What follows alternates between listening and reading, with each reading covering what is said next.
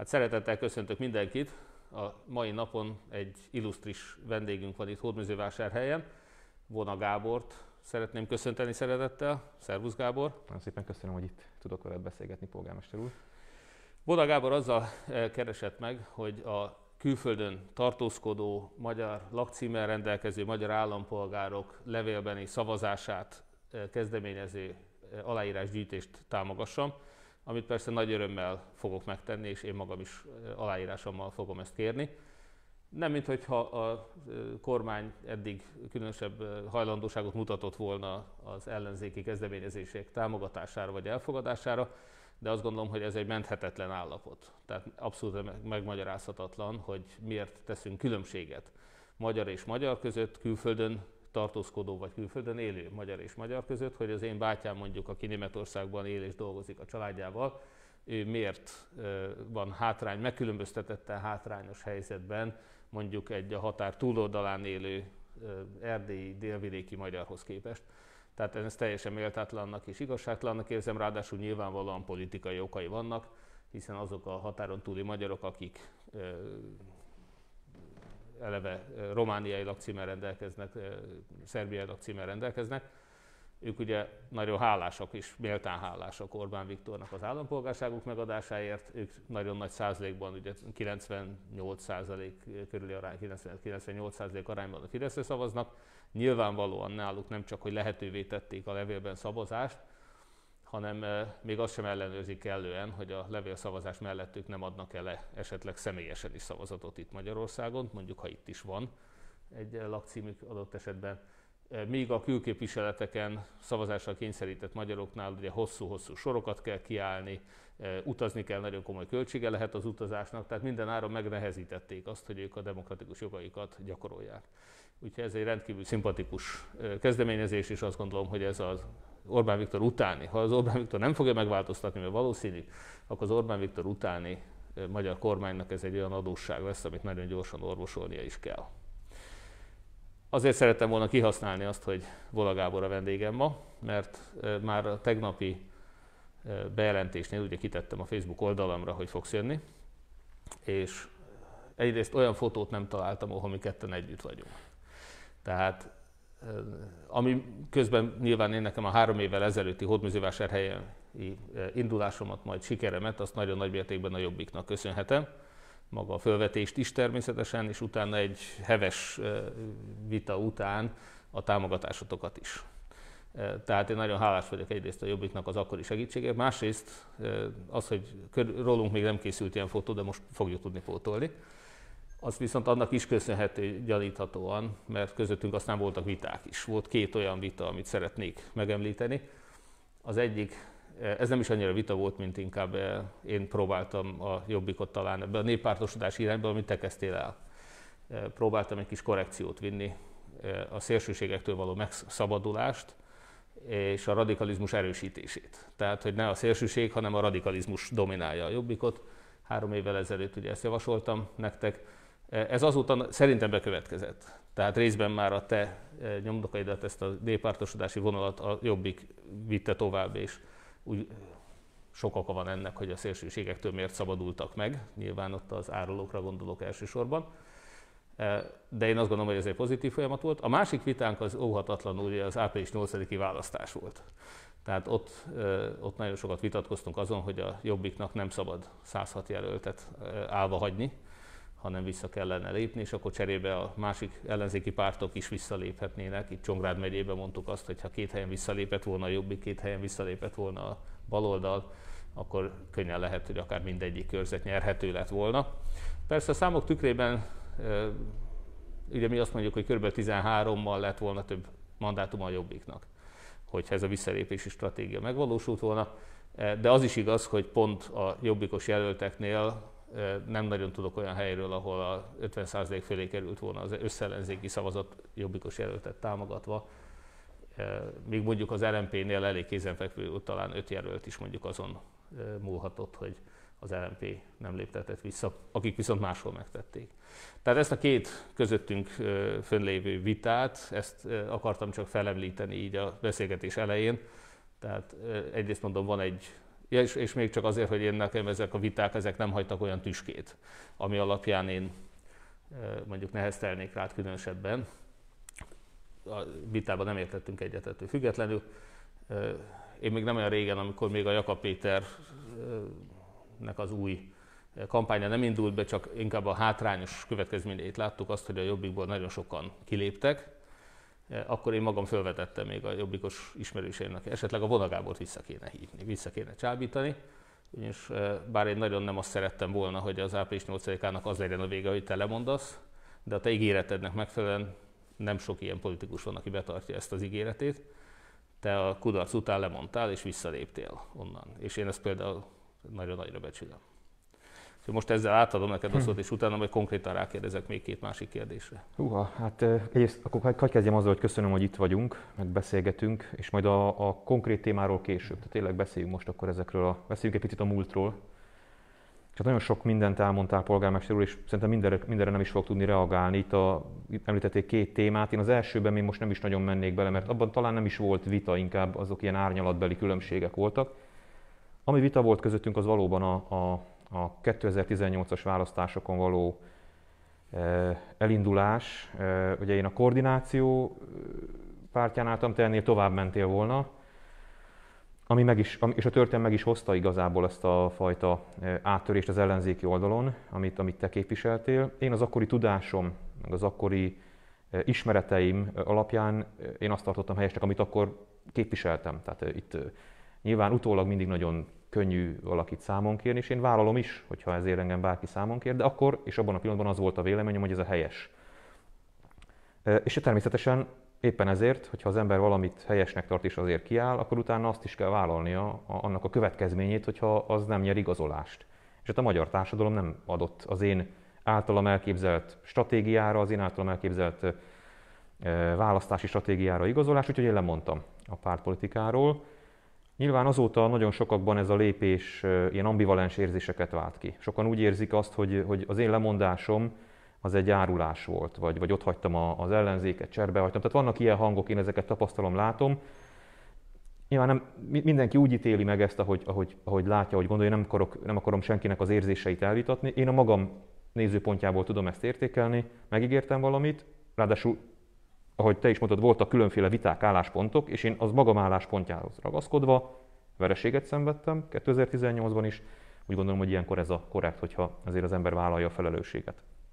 Az picit bánt, hogy, hogy a 2018-as választásnak sokszor olyan, hogyha élennék az egyedüli felelőse, miközben nem csak a Jobbik nem lépett vissza más javára, de a Jobbik javára sem léptek vissza. Tehát az én vála, saját választókerületemben rám az MSZP és az LMP is indított jelöltet, amik, hogyha nem történik meg, akkor én is megszereztem volna az egyéni mandátumot. Tehát, hogy azt gondolom, hogy ez a felelősség ilyen értelemben, ha, ha úgy nézzük, közös. De én nem akarok senkire mutogatni, mert, mert nem is hiszem, hogy ez visz előre bennünket. Az ilyen eredményeket ki kell értékelni, át kell gondolni, és azoknak, akik úgy érzik, hogy jelen pillanatban viszik tovább az ügyet, azoknak kell ezek alapján döntéseket hozni. Hogy ezek a döntések jók lesznek-e vagy rosszak, azt mondja, megint, ha pár év múlva összejövünk, akkor meg tudjuk beszélni. Úgyhogy én itt tartok ezzel a kérdéssel kapcsolatban. A, a magam tevékenységét, mert ugye, ha valakiben van egy közéleti hivatás, tudod, szóval talán mondhatom ezt is, vagy, vagy, vagy kicsit profánabbul fogalmazva, van egy ilyen szoftvered, akkor azt nem tudod lecserélni. Tehát lemondhat valaki a pártelnökségről, vagy a parlamenti mandátumról is lemondtam pedig ugye parlamenti képviselő lehetnék, de úgy éreztem, hogy ez nem, nem, nem, nem volna most ott helyem nekem. De a közéleti szoftverem az megmaradt, és ezért próbálok civil vonalon olyan ügyeket keresni, amik túl mutatnak pártpolitikai érdekeken, és ezért hoztam létre, vagy ezért hoztuk létre a második reformkor alapítványt, mert azt gondolom, hogy, hogy nem csak politikai változásra van szükség, hanem, hanem a társadalmi hangulatnak, a társadalmi gondolkodásnak is szüksége van a változásra. Sőt, én mintha azt érezném, hogy, hogy az egyik meg, meg kell, hogy előzze a másikat. Tehát ahhoz, hogy a politikai változás valódi változást hozzon, ahhoz, ahhoz szerintem nekünk magyaroknak is másképp kell tudnunk tekintenünk egymásra. Ami nem lesz egyszerű. Egyrészt mögöttünk van egy elképesztően pusztító 20. század. A szüleink, nagyszüleink pro és kontra rengeteg sebet okoztak egymásnak. És ezért is van az, hogy sajnos idős embereknél már nagyon nehéz megbocsátani, nagyon nehéz átnyúlni a másik oldal felé, vagy kezet nyújtani, vagy akár csak elfogadni a kéznyújtást, mert hogy, és, és igazából ki vagyok én, meg ki, ki, kik vagyunk mi, a mi generációnk, hogy ezt számon kérjük, mert mi nem éltük át azt, amit ők átéltek. Úgyhogy ezt, ezt, ezt, ezzel, ezzel együtt kell tudnunk élni. De mégis azt gondolom, hogy a, a következő generációkban nagyon fontos volna, hogyha ha a politikai viták azok nem alakulnának át hideg polgárháborúvá. És, és én ezért tartom nagyon fontosnak azt, hogy, hogy, hogy próbáljunk, meg, próbáljuk meg megérteni egymást. Szerintem most ez a, az, a, az, a, az, a, az a lecke, amit én próbálok tanulni, vagy megtanulni, az az, hogy mi lehet a másik oldalon, vagy a másik pártban, vagy a másik értékrendben jó. Mert a rosszat azt könnyen megtaláljuk már. Valahogy így az elmúlt évtizedek, évszázadok megtanítottak bennünket, magyar embereket, hogy a rosszat nagyon gyorsan megtaláljuk a másikban. Lehet, hogy most abban az időszakban kellene átlépnünk, ahol a jót is megtaláljuk, és a reformkor számomra én történész vagyok, és számomra a reformkor jeleníti meg azt a, azt a mintát. Addig kellett visszamennem időben, sajnos még 1956 is olyan, hogy annyira közel van talán, vagy annyira megosztó még mind a mai napig sok esetben, hogy nem, nem tudsz egy olyan egységet teremteni mögé, ami, amire szükség van, és ez csak az én privát, szubjektív véleményem, de vissza kellett mennem egészen a reformkorig, amikor azt éreztem, hogy ha azt mondod, hogy reformkor, akkor akármilyen párthovatartozású, akármilyen értékrendű emberről van szó, egy picit úgy megemelkedünk, úgy, úgy a, a rezgés számunk magasabb lesz, úgy a, a, a olyan, olyan tisztább érzet tölt el bennünket, és hát nem véletlen, hogy az egész országban a köztereink, az utcáink nagyobb részt a reformkor hőseiről vannak elnevezve, és, és én azt hiszem, hogy, hogy ez, ez, egy, ez egy olyan minta, ez azért vissza lehet nyúlni, lehet, bele, lehet belé kapaszkodni, hogy, hogy azért ilyenre is képesek vagyunk. Tehát ez valahol ott szunnyad bennünk. És hogy lehet, hogy van turániátok, de, de lehet, hogy ez nem kötelező érvényű, és nem kell mindenáron egymást torkát széttépnünk. De lássuk be azt is, és ezt is nyilván tudom, mert ellenzéki politikus voltam, hogy nagyon nehéz egy olyan kormányjal szemben gesztusokat mutatni, amelyik a gesztusokat gyengeségnek, lúzerségnek értékeli, és ahelyett, hogy méltányolná, még rád is tapos. Úgyhogy nem vagyunk egyszerű helyzetben. Nem, nem irigylem azokat, akik most a pártpolitika szinterén megpróbálják ezt képviselni, akár miniszterelnök jelöltként, úgyhogy nagyon nehéz küzdelem vár rájuk, hiszen hiszen nagyon nagy indulatok vannak a magyar társadalomban. De hát ezt nyilván te polgármester úr itt helyben is átéled minden nap, meg hát miniszterelnök jelöltként felkészülve erre a feladatra. E, nyilván az egész ország tekintetében végig, végig gondolod. Igen. Hát ezt te valóban átélted. A megbékélés kérdése volt egy másik ilyen, valóban voltam egy előadásodon 18. augusztusában, ha jól emlékszem, és ez is egy érzékeny kérdés akár hogyha csak a felhatalmazási törvény kapcsán kifejtett véleményedre gondolunk, ugye én akkor azzal például nem értettem egyet, és azóta kettő olyan dolgot szerettem volna kimenni, nem fokozni szeretném a kettőnk közötti konfliktus félre ne értsél egyáltalán. Mindjárt erre visszatérve rögtön csatlakozni fogok ahhoz, amit mondtál. Tehát nagyon egyetértek nagyon mindennel, amit mondtál tulajdonképpen. De az is egy kérdés, igen, hogy egy olyan konfliktusban, ami például ott a, felhatal, a kormányzati felhatalmazás kérdése volt, ott te megszólaltál, és az ellenzéki pártokat inkább erre a kormányzati lépés támogatására szólítottad föl, amivel én bevallom, akkor nem értettem egyet. Nem azért, mert a kormánynak sok olyan lépése van ez a járvány alatt is, amit az ellenzék nem fog megdicsérni, én viszont örömmel. Tehát én azt gondolom, hogy nagyon nagy dolog az, hogy az oltások tekintetében akármilyen okból és hogy is de Magyarország az egyik élenjáró ország a világban. Ez nagyon jó, és ez egy nagyon fontos folytatandó tevékenység, tehát az oltásra szükség van, életeket ment, nem lehet politikát csinálni ebből. Egyébként az ellenzék sem teszi, a kormány próbálja mindig az ellenzékre fogni, hogy oltás ellenes, nem az. A másik ilyen pozitívum most az orvosi és egészségügyi dolgozói béreknek az emelése, ami szintén egy önmagában vett jó dolog. Tehát megint nem tökéletes, Nyilván a, a, nem egy katonai rendszerről van szó az orvosok esetében, tehát ők ugyanannak az irányításnak a belügyminiszter úr által már megszokott rendek nyilván nem vethetőek egészen alá. Persze valamikor olyan egészségügyi válsághelyzet van, amikor tényleg mindenkire szükség van, azt gondolom, hogy ezt különben az egészségügyi dolgozók is megértik. De önmagában az, hogy megemelték a fizetésüket, és hogy ezt a korrupció, illetve hát itt a paraszolvencia, a hálapénz visszaszorítására, nagyon szigorú visszaszorításra használják, ennek én nagyon örülök, és ez akárki, akármikor majd kormányon lesz, ez a lépés, ez olyan, amire lehet építeni. Ezt tovább lehet vinni, ezt folytatni lehet, ez egy pozitívum. Tehát talán úgy, ahogy te megtetted, én is azon ritka ellenzékiek közé tartozom, aki meg szoktam dicsérni a kormányt. Ha bármi pozitívot csinál, megdicsérjük a kormányt. Ez összeköt akár itt a reformkorra utaltál. Én nekem van egy személyes élményem még, nyilván neked is körülbelül megvan ez a 89-90-es rendszerváltás, akkor úgy éreztük, hogy alapvetően mindenki egyetért. Ugye ez később cizellálódott, mert ez a népi urbánus vita ez nagyon gyorsan előjött, de azt gondolom, hogy 90 89-90 előtt volt egy olyan időszak, vagy 89-ben is még egészen tisztán, amikor azért egy széles társadalmi konszenzus volt. Az erdélyi magyarokért való kiállás, a falurombolás elleni tüntetés, egy ilyen volt. Akár a Bős Nagymaros, most mint villamosmérnök ott nyilván nagyon sok előnyt meg lehetne fogalmazni, de nem szakmai kérdés volt, az is egy nemzeti kérdés volt, hogy az emberek nagyon nagy része fölmert szólalni a pártállami rendszerben is Bős Nagymaros ellen. Tehát volt akkor egy olyan konszenzus a társadalomban, amire szerintem jó visszagondolni, hogy tudunk egységesek lenni. És talán, a, ugye szoktam mondani, hogy Orbán Viktor is egyesítette a nemzetet, igaz nem maga mögött, hanem magával szemben, és ennek is vannak pozitívumai. Én szerintem már a pont Orbán Viktor rendszerével való ellenállás szülte meg azt a nemzeti egységet, ami az ellenzékinél megvalósult, és ami 18-ban még egyébként formálódott, de nem volt meg.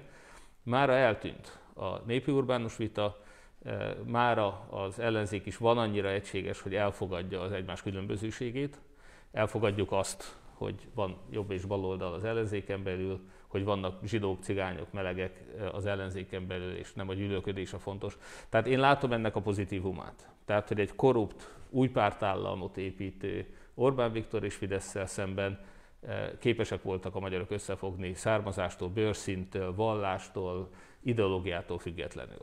Tehát, hogy van egy olyan alap, ami még négy, három évvel ezelőtt nem igen volt meg, hogy Európa, demokrácia, jogállam, piacgazdaság, ez összeköt mindannyiunkat. Ez egy nagyon pozitív dolog.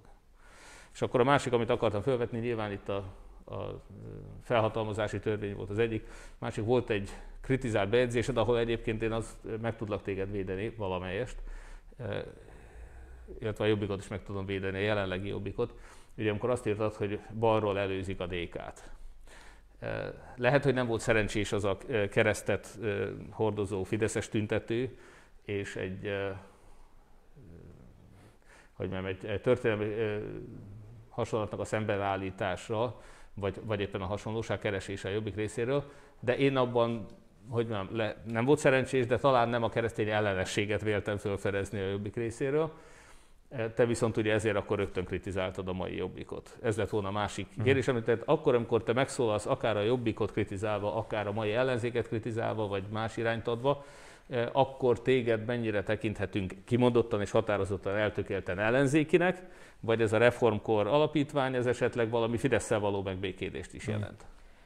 Hát mindenképpen külön kell választani a, a pártpolitikát és a társadalmi megbékélést. Tehát, hogy szerintem a Fidesz, mint politikai párt, és a Fidesz kormány annyi sok antidemokratikus lépést tett, annyi sok politikai bűnt követett el, amit, amit nem lehet mm, szó nélkül hagyni. Tehát, hogy amikor én megbékélésről beszélek, akkor a megbékélés nem azt jelenti, hogy, szemet húnyunk.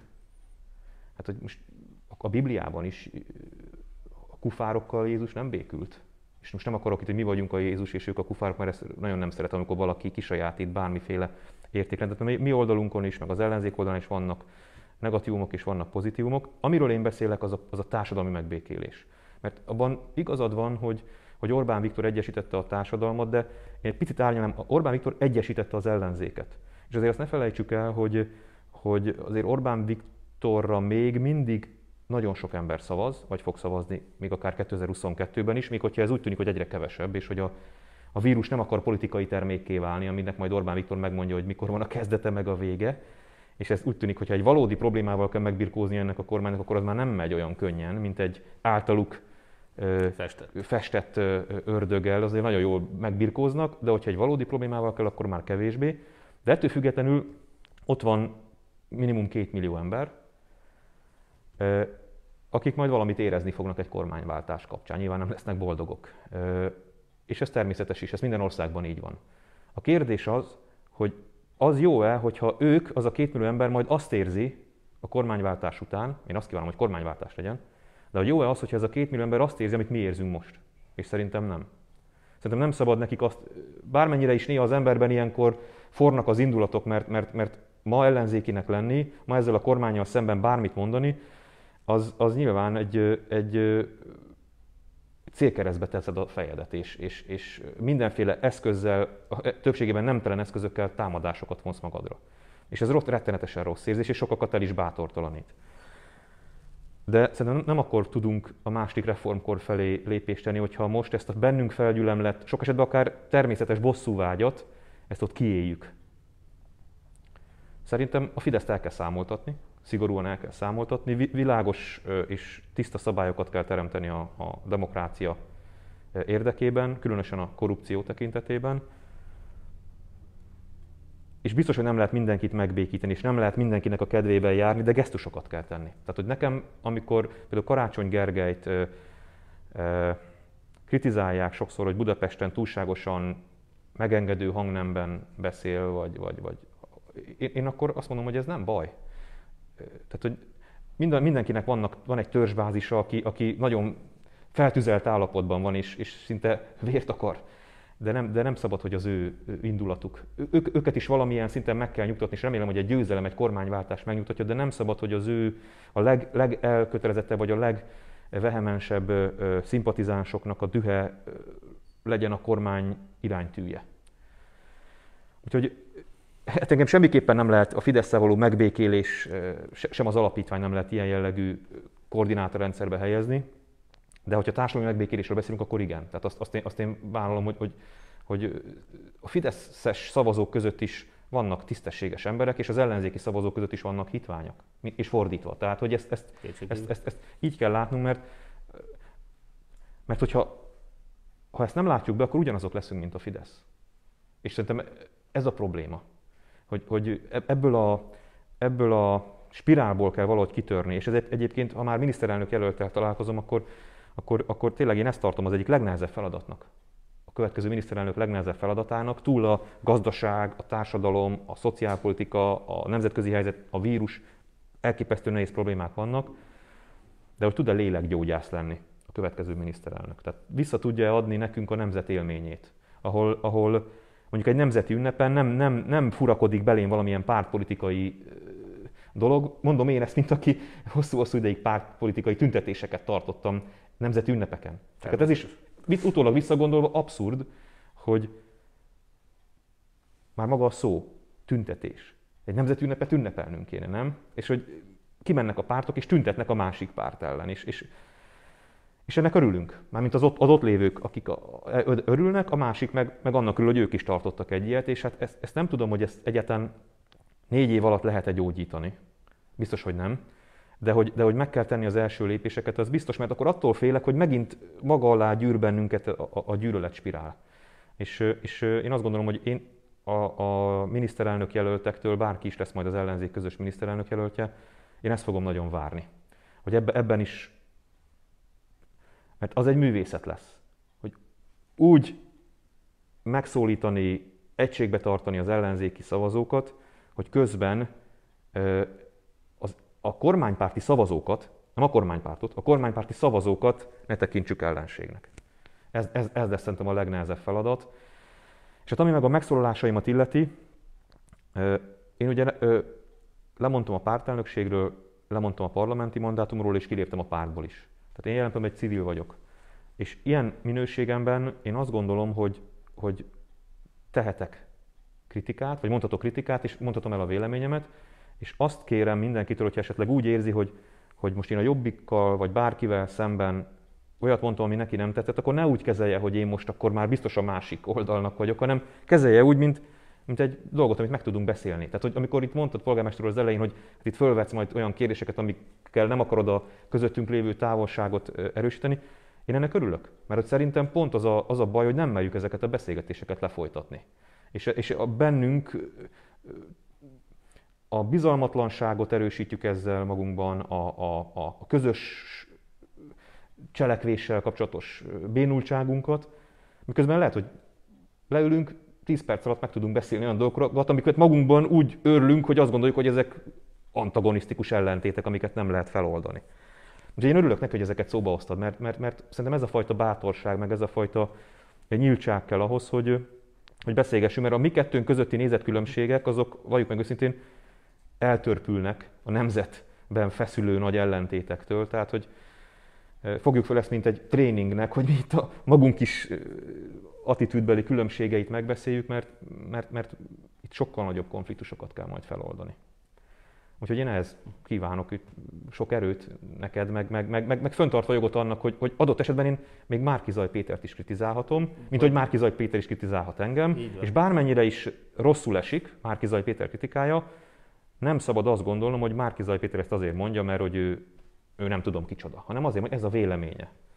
És, és én azt, azt kérem mindenkitől, hogy próbálja meg az én véleményemet is így kezelni. Nekem ez most, én lényegében az egyetemi éveim után röviddel belekerültem a nagypolitikába. És az egy, az egy nagyon szigorú kereteket ad az ember gondolkodásán, a gondolkodásának nem is, de hogy a véleménynyilvánításának is.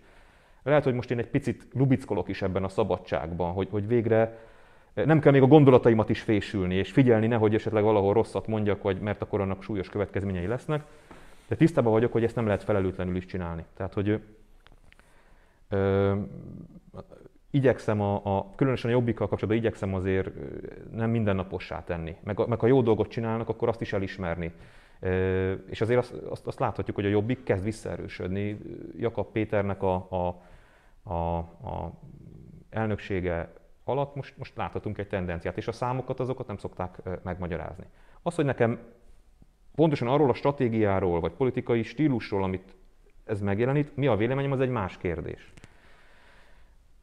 De szerintem az ellenzéknek, hogyha sikeres akar lenni, meg az ország érdekében akar lenni, akkor pontosan képesnek kell lennie vitát folytatni. Tehát én a vitának nagyon nagy híve vagyok. Szerintem a vita az, ami a legfontosabb. Valószínűleg a, a, az emberi evolúció leg, egyik legfontosabb hajtóereje volt a vita, mert az, az tud változásokat generálni. Azt tud, azt tud csiszolni gondolatokat, közösségeket. Arra kell figyelni, hogy a vita nem menjen át veszekedésre. Tehát, hogyha én, úgy, én a vitát és a veszekedést ott választom külön, hogy amikor vitázom, a vita partneremről jót feltételezek. Azt feltételezem, hogy van egy ügy, amiben nem értünk egyet, de mind a ketten meg akarjuk oldani. Amikor veszekedés van, akkor azt feltételezem, hogy van egy ügy, amiben nem értünk egyet, és nem is akarjuk megoldani, csak el akarjuk taposni a másikat. És szerintem az elsőre kell törekedni. Az első nyilván közhely, de az első az egy, az egy konstruktív dolog, az építő dolog, a másik pedig pusztító. És én vitákat szeretnék generálni, szeretném, hogyha lenne vita, mert szerintem az jó, nem kell tőle félni. Azt is nézzük meg, hogy ki hozta be Magyarországra azt, hogy ne legyen vita. Kinek köszönhetjük ezt? Mert van ennek Magyarországon egy személyi felelőse van. Orbán Viktor. Amióta Orbán Viktor a miniszterelnök, azóta nincs vita Magyarországon ő sem tart miniszterelnök jelölti vitát, és a meg van tiltva a fideszes képviselőknek is, hogy vitákra álljanak ki. Különösen országgyűlési választások előtt. Hát, hogyha az Orbán rendszert le akarjuk győzni, akkor hozzuk vissza a vitákat. Nagyon egyetértek fel.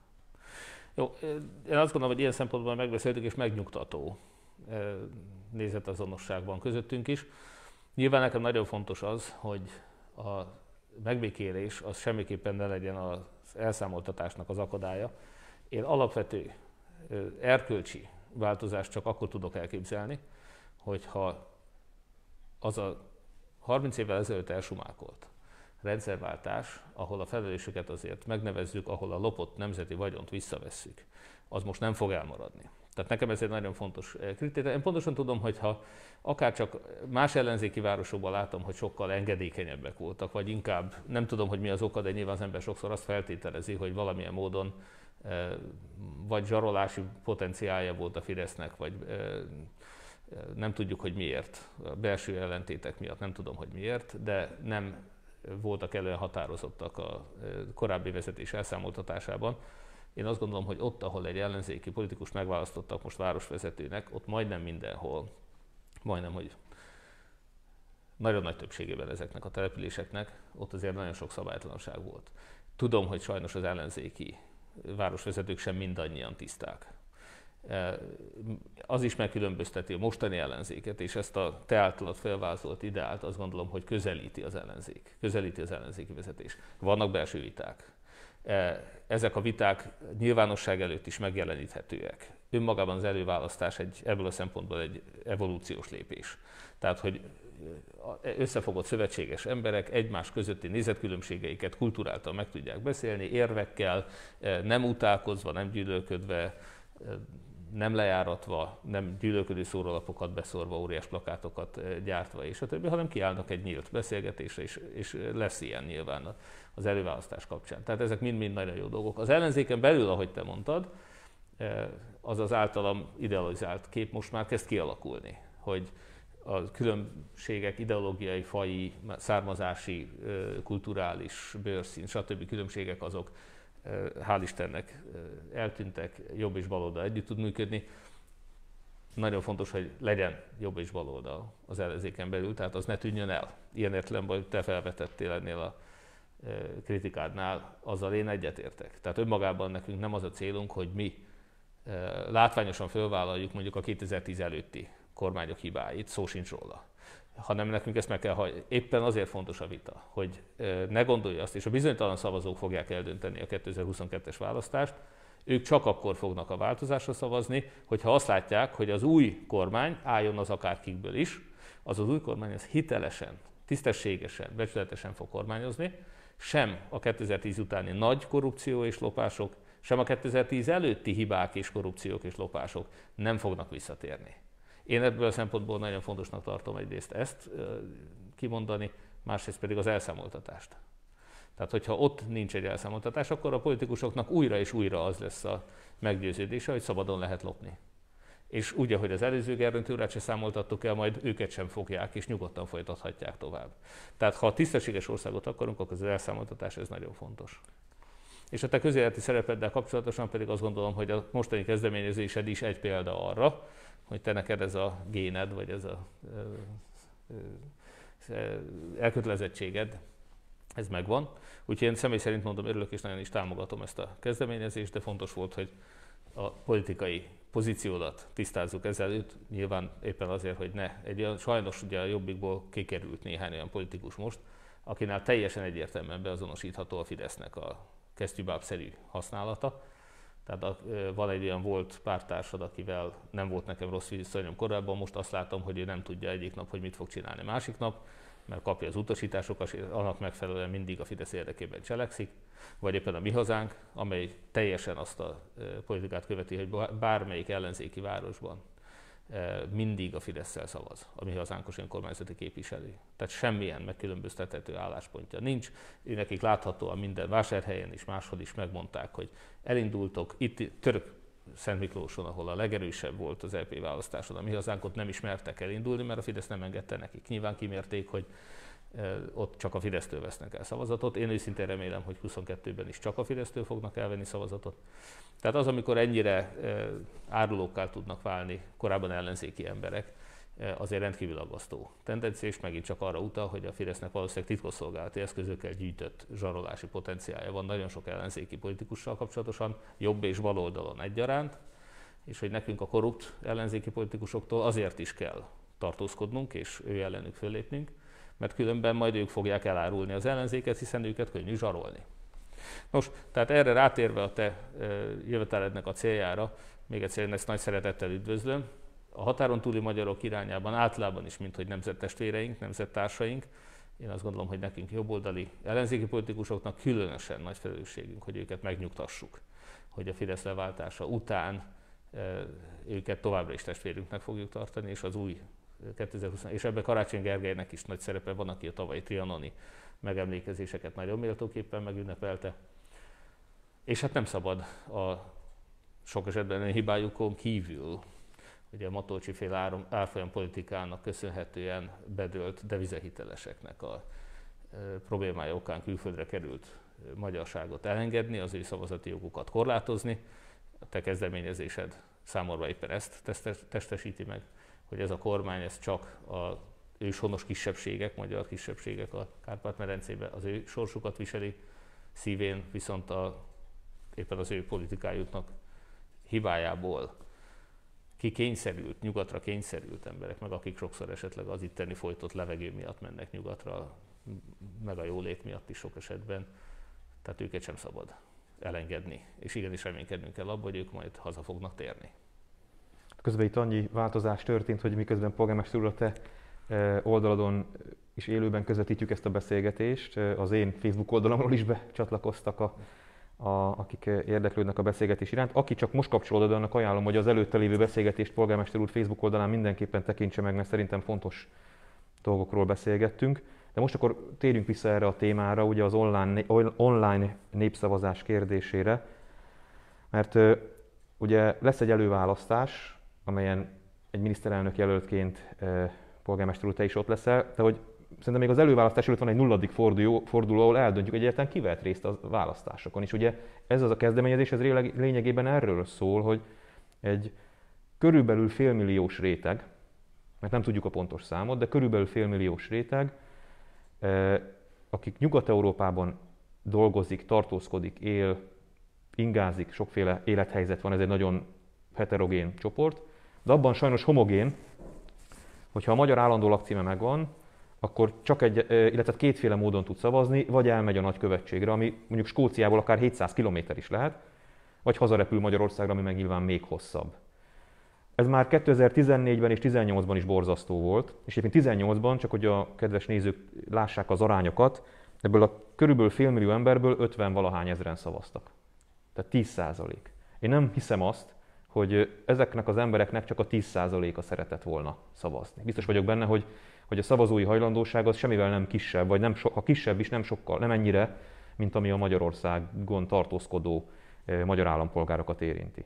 De még fokozom a feszültséget, hát elvileg most éppen itt maszkban beszélgetünk egymással, tartva a szükséges távolságot, tehát egy olyan helyzet van, amire érdemes fölkészülnünk. Nagyon bízunk benne mindannyian, mert nagyon szeretnénk már, hogy ez véget érjen, és hogy vissza lehessen térni a normál életvágás, ö, ö, életformánkhoz, már amennyiben lehet bármikor is, reméljük, hogy minél hamarabb. De nem, sajnos nem zárható ki, hogy ez mondjuk jövő ilyenkor egy újabb hullám, vagy bármilyen egyéb folyamat keretében megismétlődik. És szerintem túl a politikai számításon óriási felelőtlenség is, hogy erre nem készítjük fel a választói, vagy a választási rendszerünket. Tehát, hogy itt van egy új érv, és a, csak hogy mondjak egy nagyon érdekes dolgot, amit én országgyűlési képviselőként átéltem. Ugye a Fidesz most próbálja, tegnap Gulyás Gergely a kormányinfón azt mondta, hogy ez egy jogilag, ezt nem lehet megcsinálni, mert hogy a választási törvényt egy évvel a választások előtt nem szokás módosítani. Az a helyzet, hogy ez igaz a választási törvénynek döntő tételeire, mondjuk a választókerületekre, hogy azokat nem alakítjuk át. De itt egy olyan gyakorlati könnyítésről van szó, amit simán lehet egy évvel előtte is módosítani, mert egy jogkiterjesztés, és hogy az egészben az az abszurd, hogy ez a Fidesz meg is tette. Ugyanis 2013 júniusi az a törvény, tehát a 14-es választások előtt 9 hónappal született ez a törvény, amiből kivették. Tehát, hogy az egésznek az evolúciója úgy történt, hogy 2013 májusában a Fidesz elfogadta a választási eljárásról szóló törvényt, és abban benne volt, hogy külföldön mindenki szavazhat levélbe, minden magyar. És én emlékszem is arra az érzésre, amikor, hát most így utólag egy mulatságos, de hogy furának éreztem, hogy nézd már, a kormányhoz valami jó, jó döntés, tehát hogy meg, meg volt az ember illetődve, hogy most ezt merje körülni. És úgy másfél hónapig mertünk. Aztán gondolom megmérték, hogy ez politikailag mit jelent, amiről te már itt korábban beszéltél, polgármester úr, hogy míg a határon túli magyarok körében nagy a támogatottság, ott kisebb, akkor tőlük elvesszük. Igen. És a választások előtt kilenc hónappal ezt elvették. Tehát azért Gulyás Gergely részéről ez az érvelés, ez, ez finoman szólva is képmutatás. És abban sajnos igazad van, polgármester úr, amit a beszélgetésünk elején mondtál még, hogy hát azért a kormány meghátrálásra kényszeríteni egy ilyen ügyben nem lesz egyszerű, sőt, szinte lehetetlen, mission impossible. Viszont én azért is fontosnak tartom, mert két dolog miatt. Az azért nem biztos, hogy baj, hogyha a kormányt színvallásra kényszerítjük, mert ez az ott dolgozó, élő, tartózkodó magyarok számára az iránymutató lehet, és, és abban bízom, hogy ha nem is sikerül a kormányon átverni ezt 22-ig, azért azt mindenki átérzi majd odahaza, hogy ez a választás róla is szól. Arról, hogy ő a legalapvetőbb demokratikus jogát gyakorolhatja, mert ez a kormány teljesen indokolatlanul bünteti őt. Nem azt mondja, hogy nem vagyok kíváncsi a véleményedre, már az is for, vérforraló lenne, de azt mondja, hogy nem engedem, hogy elmond a véleményed. Tehát az egyik dolog. A másik, és erről szintén beszéltél már polgármester úr, 22 után lesz egy új kormány, legalábbis reméljük. Dolgozunk rajta. Igen, de ennek a kormánynak is azt gondolom, hogy ö, irányt kell mutatni bizonyos értelemben, vagy legalábbis kell, hogy olyan kényszerítő ö, civil ö, nyomás legyen ezen a kormányon, ami, ami, ami tereli ennek a kormánynak a politikáját. És én tudom azt, hogy a, az ellenzéki összefogásban részvevő pártok közül majd, hogy nem mindenki ö, támogatja ezt a javaslatot, de nem vagyok benne biztos, hogy mindenki támogatja. És ezért is fontosnak tartom, hogy ez most lehet, hogy a kormány ezt akadályozza, de nehogy azt éljük meg, hogy 22-ben is bárki úgy gondolja, hogy akik kint dolgoznak, magyar állandó lakcímmel rendelkeznek, akkor ezek nem szavazhatnak. És még egy mondat, polgármester úr, talán én, most nekem lesz egy kérdésem majd hozzád. Abban me, mekkora képmutatás az, amikor Orbán Viktor kormánya meg eltaszítja ezeket az embereket a magyar államtól, de a hazautalásuk az jól jön, ami 18-ban 1100 milliárd forint volt, ez a, ez a költségvetésünknek az 5%-a, a GDP-nek a 2,5%-a, tehát ez egy tételes, komoly tétel, komoly, sok család számára a megélhetés biztosítja, meg a hiteleknek a fizetését, akkor kellenek. Vagy akkor, amikor a kormány kiáll és azt mondja, hogy növekedett a foglalkoztatás Magyarországon, uh-huh. hát abban ők benne vannak. Ak- akkor beleszámoljuk őket. Vicces módon abban beleszámoljuk. Abban beleszámol. Amikor szavazni kell, akkor nem. Szóval én azt gondolom, hogy az kormány álláspontja védhetetlen, és 22-ben, ha lesz új kormány, akkor, akkor ezt a dolgot helyre kell tennie. És amit én szeretnék kérdezni polgármester úr tőled, hogy te, mint vidéki polgármester, azért egy megyei jogú várost vezetsz. Mit érzékelsz ebből az elvándorlásból, vagy az elvándoroltak családi, családjának a helyzetéből? Mi tapasztalható most 2021-ben Hódmezővásárhelyen? Igen, hát azt gondolom, hogy már több éve vitatkozunk a migráció kérdéséről, és a kormány korábban mindenféle bevándorlást ellenzett. Miután persze kiderült, hogy nem csak több ezer menekültet fogad be, nem csak rengeteg vendégmunkás jön Magyarországra, hanem több mint, vagy kb. 20 ezer letlepedési kötvényest is beengedett, közöttük ismert terroristákat és bűnözők, körözött bűnözőket, nemzetközi körözés alatt álló bűnözőket. Akkor hajlamosak voltunk megfeledkezni, hogy ennek van egy negatív oldala, már mint elvándorlási oldala is van a bevándorlás kérdésének, a migrációnak. Nagyon sok magyar él külföldön. Budapest lakossága is csökkent az elmúlt 30 évben, de ott elsősorban az agglomerációba kiköltöző emberek feleltek érte, önmagában Budapest az mégiscsak egy kulturális, gazdasági központja az országnak, ott azért látványosan a lakosság nem csökken. Szemben ezzel, hogyha vidéki településeket nézünk meg, akkor azt fogjuk látni, hogy 30 év alatt sok ezer ember hagyta el ezeket a településeket, akik részben mondjuk Nyugat-Magyarországra vagy, vagy ipari centrumokba költöztek, környékbeli megyeszékhelyekre költöztek, vagy Budapestre költöztek, de nagyon sokan sajnos külföldre. Tehát én Ilyen számokat nem láttam ugyan, de azt gondolom, hogy a vidéket egy picivel jobban érinti ez a kérdés, amiről most beszélgetünk, mint a budapestieket, mint a fővárost. Tehát valószínűleg én ismerek olyan települést, ahol a lakosság negyede nem él helyben. És itt Hódműzővásárhelyen nincsenek pontos számaink, de itt is, amikor például szóraanyagokat kézbesítünk, akkor látjuk azt, hogy milyen sok házban nem élnek, milyen sok postaláda ott van teli különböző szóranyagokkal, levelekkel, mert nem vettek ki senki. Nyilvánvalóan arra a címre levelek is mennek, de nem tartózkodik otthon a lakó, mert sokszor kint dolgozik külföldön. Tehát azt gondolom, hogy vidéki városokat, kisebb településeket is sokkal nagyobb mértékben érint ez a probléma, amiről beszélgetünk, tehát itt nagyon sok vásárhelyi ember is. Bécsben, Ausztriában bárhol vendéglátó helyeken dolgozott, most éppen kevésbé van nekik ott munkájuk természetesen, Hollandiában, Londonban nagyon sok vásárhelyi magyar él. Egyszer egy előadást tartottunk ott Londonban meghívásra, és ott is jöttek hozzám vásárhelyiek. De hogyha Londonban legutóbb, még amikor voltunk, akkor az utcán sétálva is, a magyar szó az nem ritka. Tehát amikor olyan sokan élnek kin, olyan sok magyar él kin, akkor ez egy abszolút kritikus kérdés. A nemzet számára is kritikus, gazdaságilag is nem csak a hazautalt pénzek jelentősek, hanem az az óriási probléma, amit az előregedő társadalom jelent. ki fogja majd befizetni azokat a jelenleg is ugye nyugdíjpénzeket, amiből kifizetik a nyugdíjakat. Hány évesen mehet majd nyugdíjba az a korosztály, ahol mi is vagyunk, pláne az utánunk jövők. Tehát egy csökkenő lakosság, egyre előregedő lakosság, az gazdasági problémákat is jelent. Egyszerűen gazdaságilag fenntarthatatlan. És akkor, amikor minden ötödik magyar gyermek külföldön születik, akkor ez a nemzethalál gondolata, ha már a reformkorra utalunk, ott volt egy komoly aggodalom, itt ugye egy nyelvünkben, kultúránkban sem tudunk megmaradni. Most demográfiailag fenyeget bennünket a nemzethalál.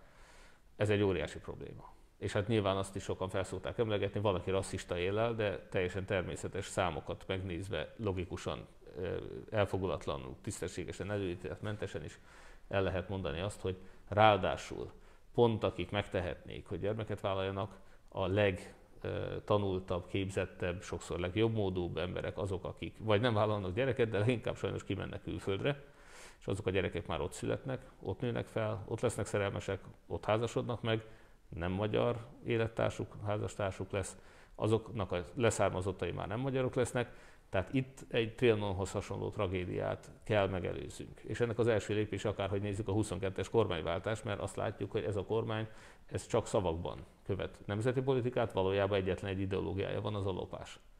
Most, amikor a vakcina beszerzésből kiderül, hogy a felét ellopják a kínai beszerzésre fordított pénznek, egy Stroman cégen keresztül 25 milliárdot loptak el, hasonló arányjal dolgoztak a lélegeztetőgép beszerzésnél is, ugye teljesen feleslegesen költöttek el 300 milliárd forintot. Tudjuk, hogy Szlovéniában egy fél kormány belebukott egy korrupciós bokrányba. Ugyanazt a gépet ugyanattól a cégtől 12 millióra vették, amit Orbánék 17 millióért. Tehát ők 5 millióval többet loptak minden egyes gépen, mégsem buktak bele. Tehát ez egy olyan erkölcsi mély repülés most ebben az országban, hogy ez is indokolja sok ember számára, hogy miért nem itt képzeli el a jövőjét. Tehát mi, hogyha meg akarjuk menteni ezt az országot, egy erkölcsi rendszerváltásra van szükség, és annak például az is része, hogy nem lehet különbséget tenni magyar és magyar között. Külföldön élő magyar és külföldön élő magyar között. Úgyhogy én nagyon nagy örömmel támogatom ezt a kezdeményezést, és valószínűleg itt bennünket vidéken egy árnyalati jogban sújt ez a probléma, mint mondjuk a budapestieket. Nagyon szépen köszönöm, polgármester úr, hogy ezt egyrészt Hódmezővásárhely polgármestereként, másrészt, mint az ellenzék miniszterelnök jelöltjeként, vagy egyik miniszterelnök jelöltjeként támogatta, de ez szerintem nagyon sokat jelent ennek a kezdeményezésnek. Még annyit technikailag hogy mondjak el, hogy az online, online népszavazás.hu oldalon lehet részt venni a szavazáson. Egyébként az is szavazhat, aki nem ért ezzel egyet, tehát nemmel is lehet szavazni egy népszavazáson rövid egy perc, amit ez a folyamat valakiknek az életéből elvesz, viszont talán nagyon sokat jelenthet mindannyiunknak, nem csak a érintetteknek, hanem mindannyiunknak. Úgyhogy nagyon köszönöm, hogy ezt vállaltad, hogy itt ebben a gyönyörű városházában tudtunk találkozni egymással, úgyhogy tényleg köszönöm, és köszönjük neked.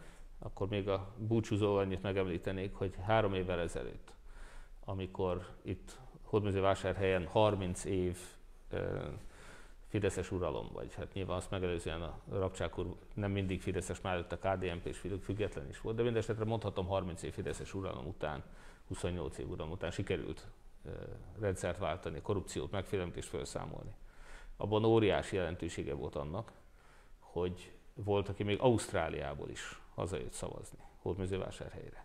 Tehát egy olyan rendszerváltó változtatás, változás és választás volt, 2018. február 25-én Hódműzővásárhelyen, amit nagyon nagy mértékben azok a fiatalok döntöttek el, akik például arra a napra szervezték, vagy arra a hétvégére szervezték az osztálytalálkozójukat, hogy emiatt a máshol tanuló és máshol a költöző fiatalok is részt vehessenek a vásárhelyi választáson, és a külföldiek közül is számosan hazajöttek. Tehát nem egy, nem kettő jelentkezett és mondta, hogy csak ezért hazajött akkor, hogy annyira fontos volt nekik a választás. Úgyhogy én azt gondolom, hogy cserébe az a minimális erkölcsi kötelességünk nekem személyesen is, hogy kiállunk értük az ő szavazati jogukért, és támogatjuk ezt a kezdeményezést az elmondott online népszavazás oldalon.